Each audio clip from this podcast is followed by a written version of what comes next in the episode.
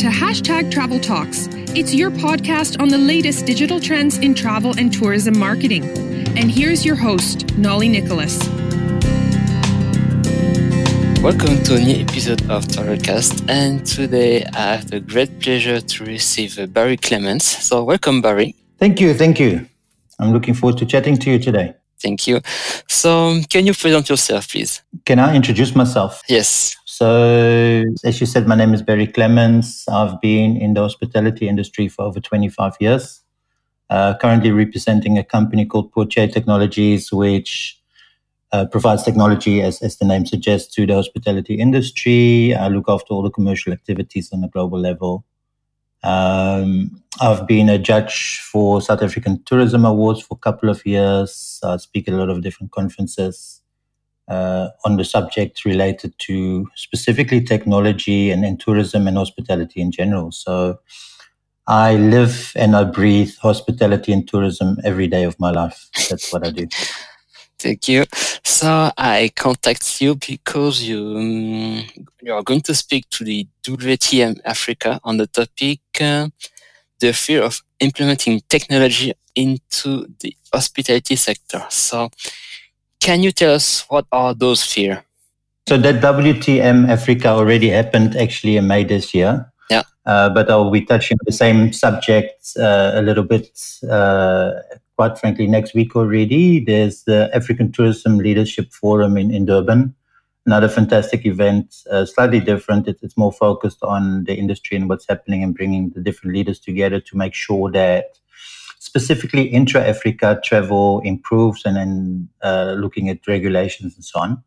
But the biggest thing with technology in the hospitality and tourism sector, which is, is, is very strange, is that globally, there's more and more technology available. Uh, it's becoming cheaper and so on. But different uh, researches that have been done by, for instance, Deloitte and Touche, um, they found that over the last five years, hospitality industries actually started to spend less money on technology uh, in, in a percentage wise against revenues, where quite frankly, there's a much bigger need and there's much more available out there.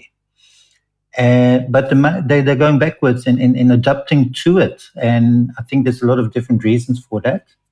Um, but what I always say in those presentations is that I think it's, it's more an excuse than an actual reason. And what are the excuses? So, so before I go there, I mean, let me tell you uh, about my feelings about the hospitality technology as, yes. or about the hospitality industry as such. For me, hospitality is about serving the guest, making sure that people get to travel, and when they do, that they enjoy stay, they've got a good experience. We are there to serve the people.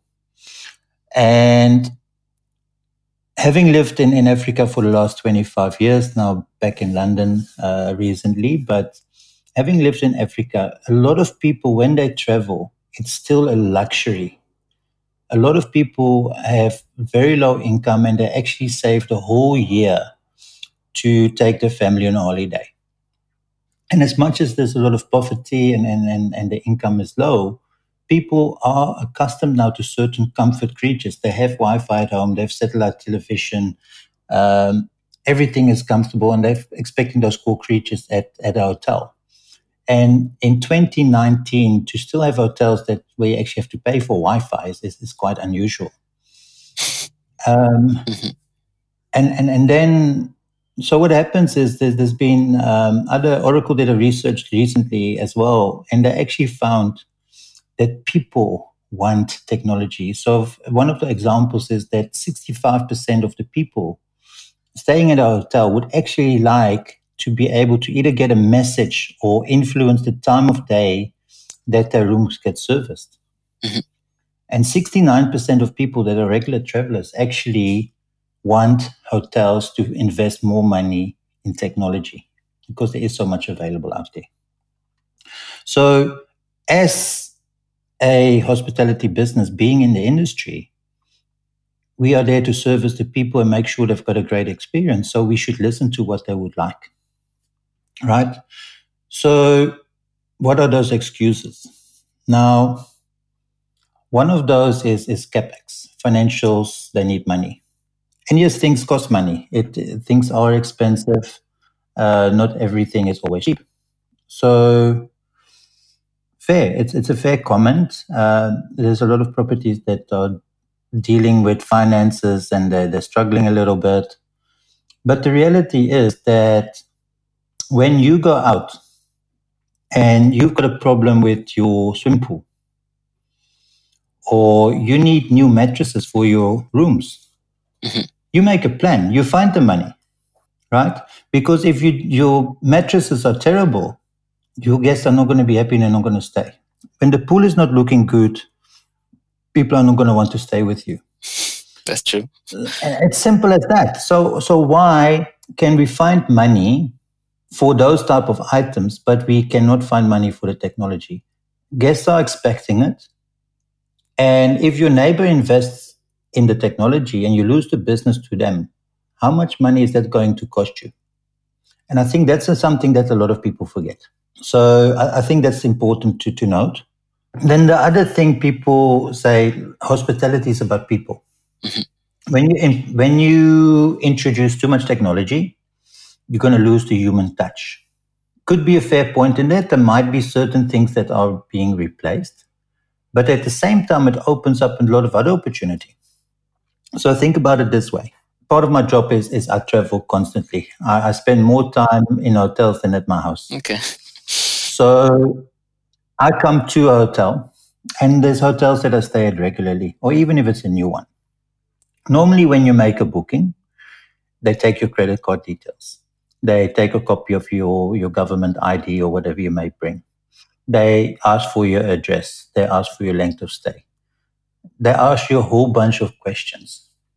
But nine out of 10 times when I reach the hotel, I still get asked for a copy of my passport. I still get asked for my credit card. I still have to fill in a form with my phone number, my email address, my address, all of those items. It takes a couple of minutes.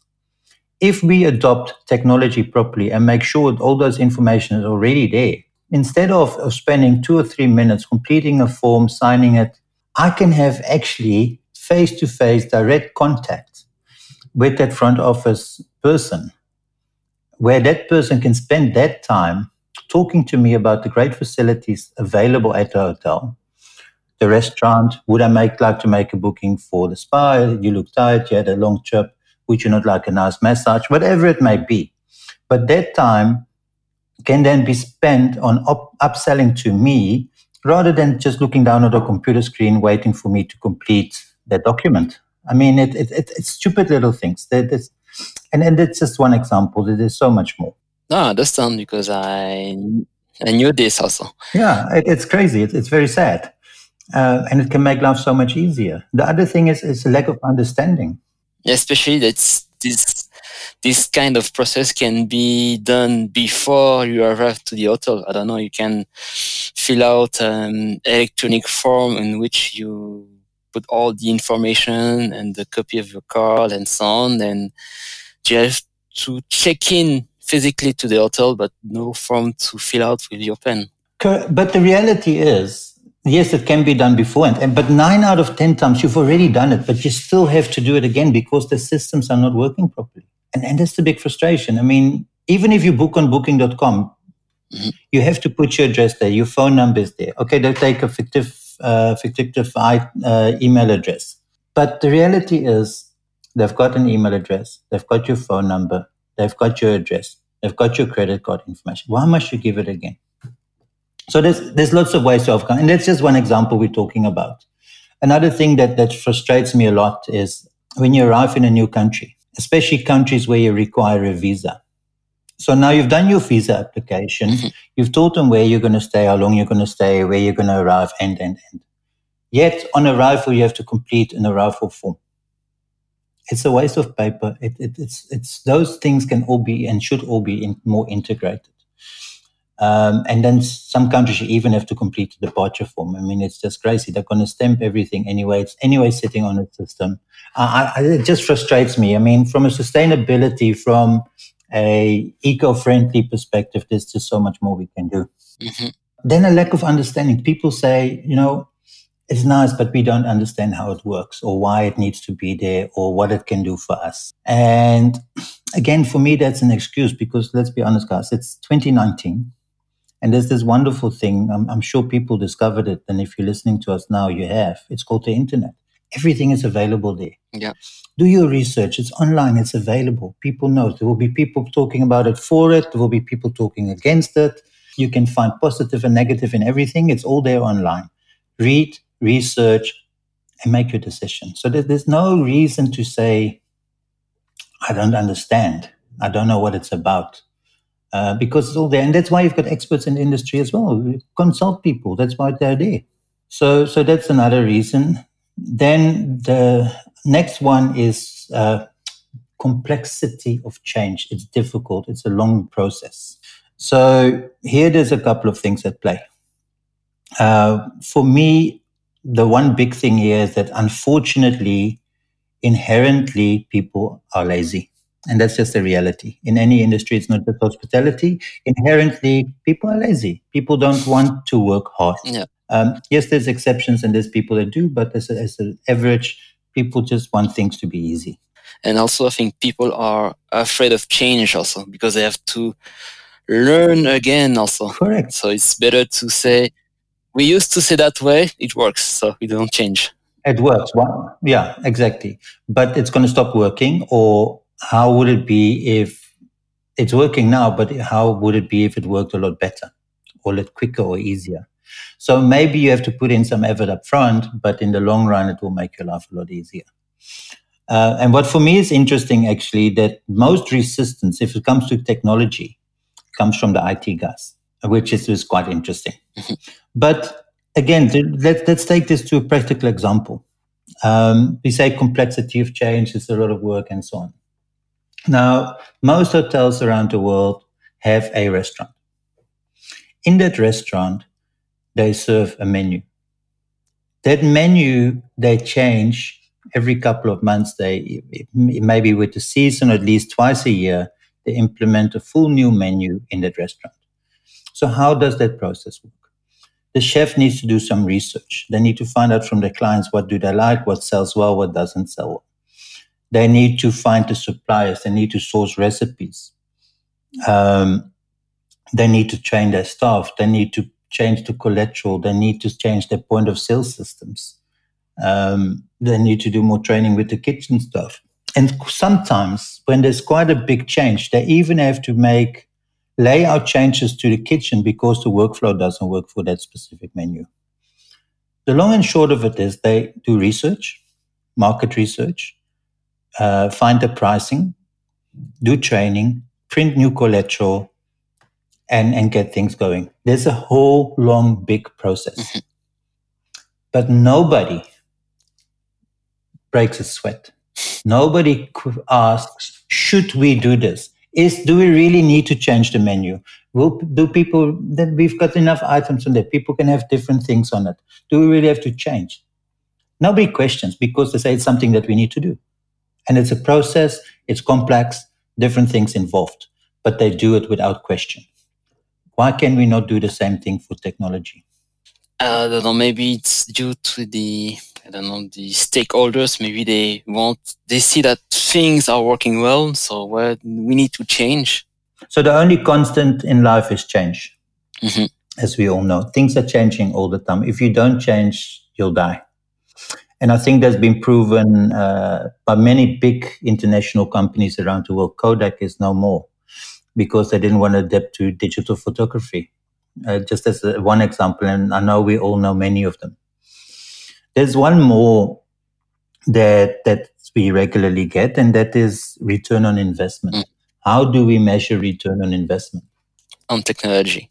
On technology. So certain parts, it, it's it's relatively easy if you have a, um, revenue management system that automates all of that. You can see how did you do before against new. But certain things, you, you it's going to be very hard to measure. Does it bring you any revenue? And uh, actually, quite frankly, there might be items that don't bring you any direct revenue at all.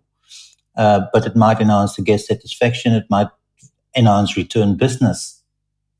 But how can you measure that? It's really, really difficult because How do you put a number to that? Um, so the example I use in, in this type of discussions is that look, look, true. It might not you might not be able to to put a number to the return on investment. However, uh, probably what's it now, 30, 40 years ago, whatever it might be, we all watched TV on a little box. And if we wanted to change the channel, we had to get up from the couch, change the channel physically on the TV. And then one day, there was this company, and I, I don't even know who they were. I think it was Philips or Sony. But anyway, they woke up and they said, guys, let's create a remote control. So people can sit on the couch and change the channels.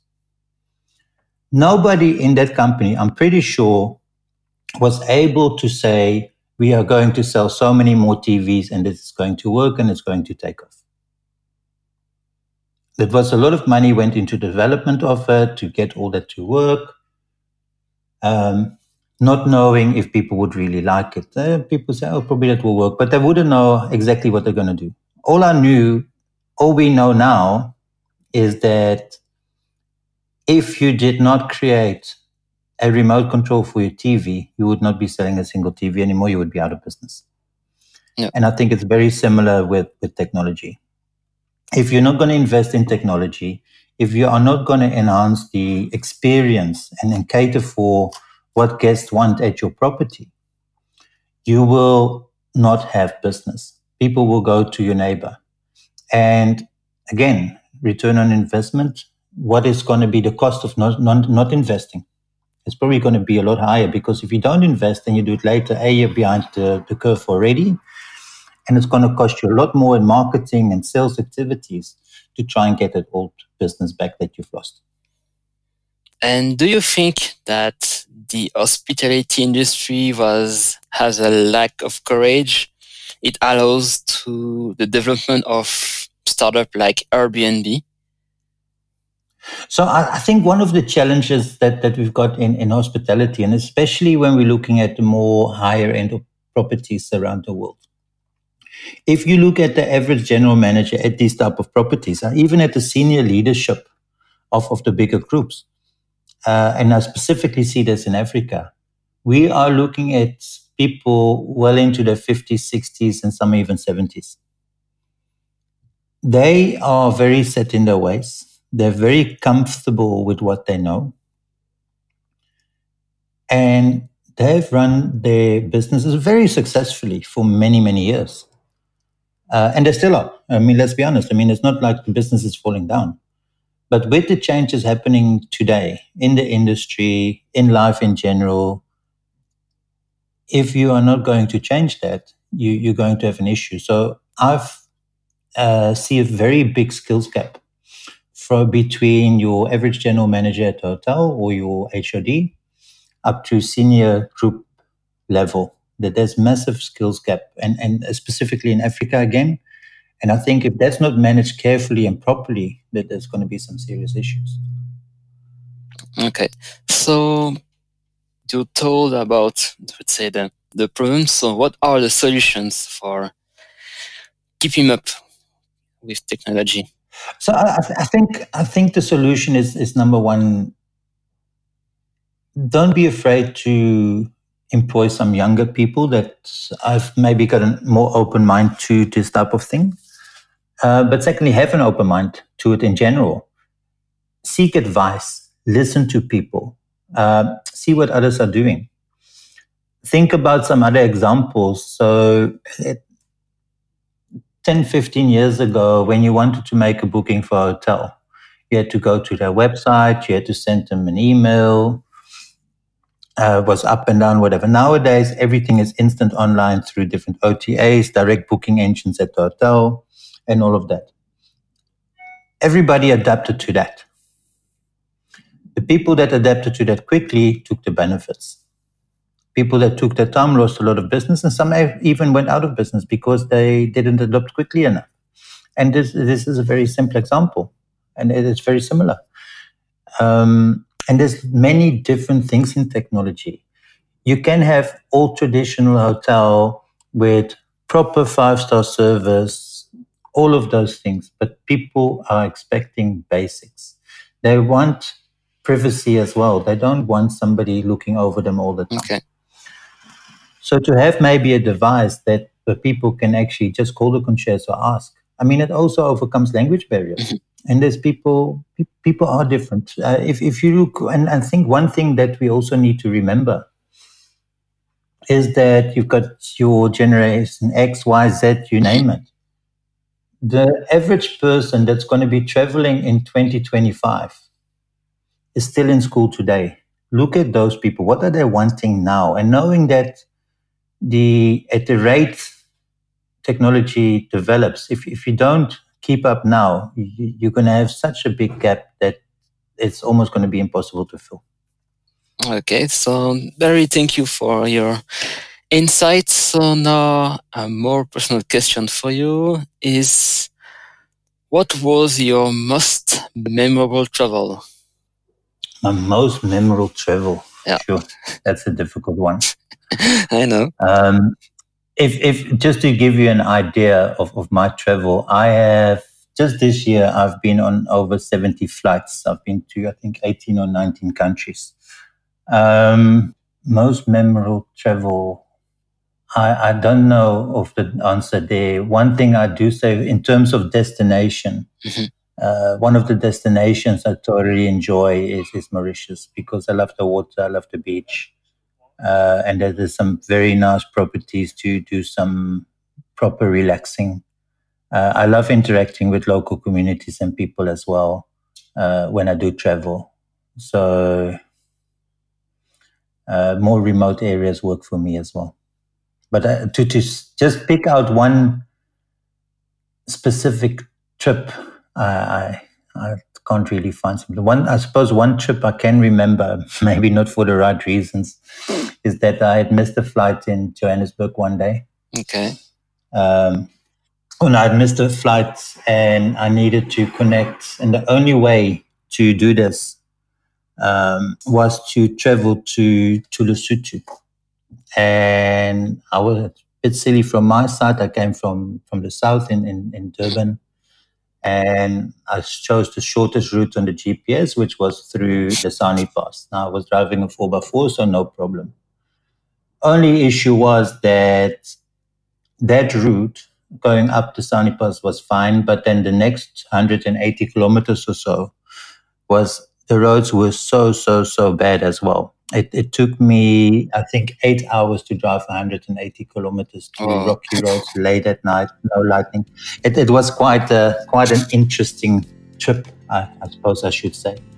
It was okay. quite scary is maybe not the word, but yeah, it, it was a, a trip I won't easily forget. I think so. So, Barry, we are going to finish the interview. So, how can I reach you on internet? So, so the best way to call of me, obviously, you can find me on LinkedIn. I've got my profile there under my name. Uh, you can send me an email. My email address is barry at goportier, uh, which is spelled as G O P O R T I E R dot com. Um, telephonically, I'm available as well. Uh, maybe first send me an email and uh, we can take it from there. Okay. So thank you, Barry, and uh, I wish you all the best on your future travel.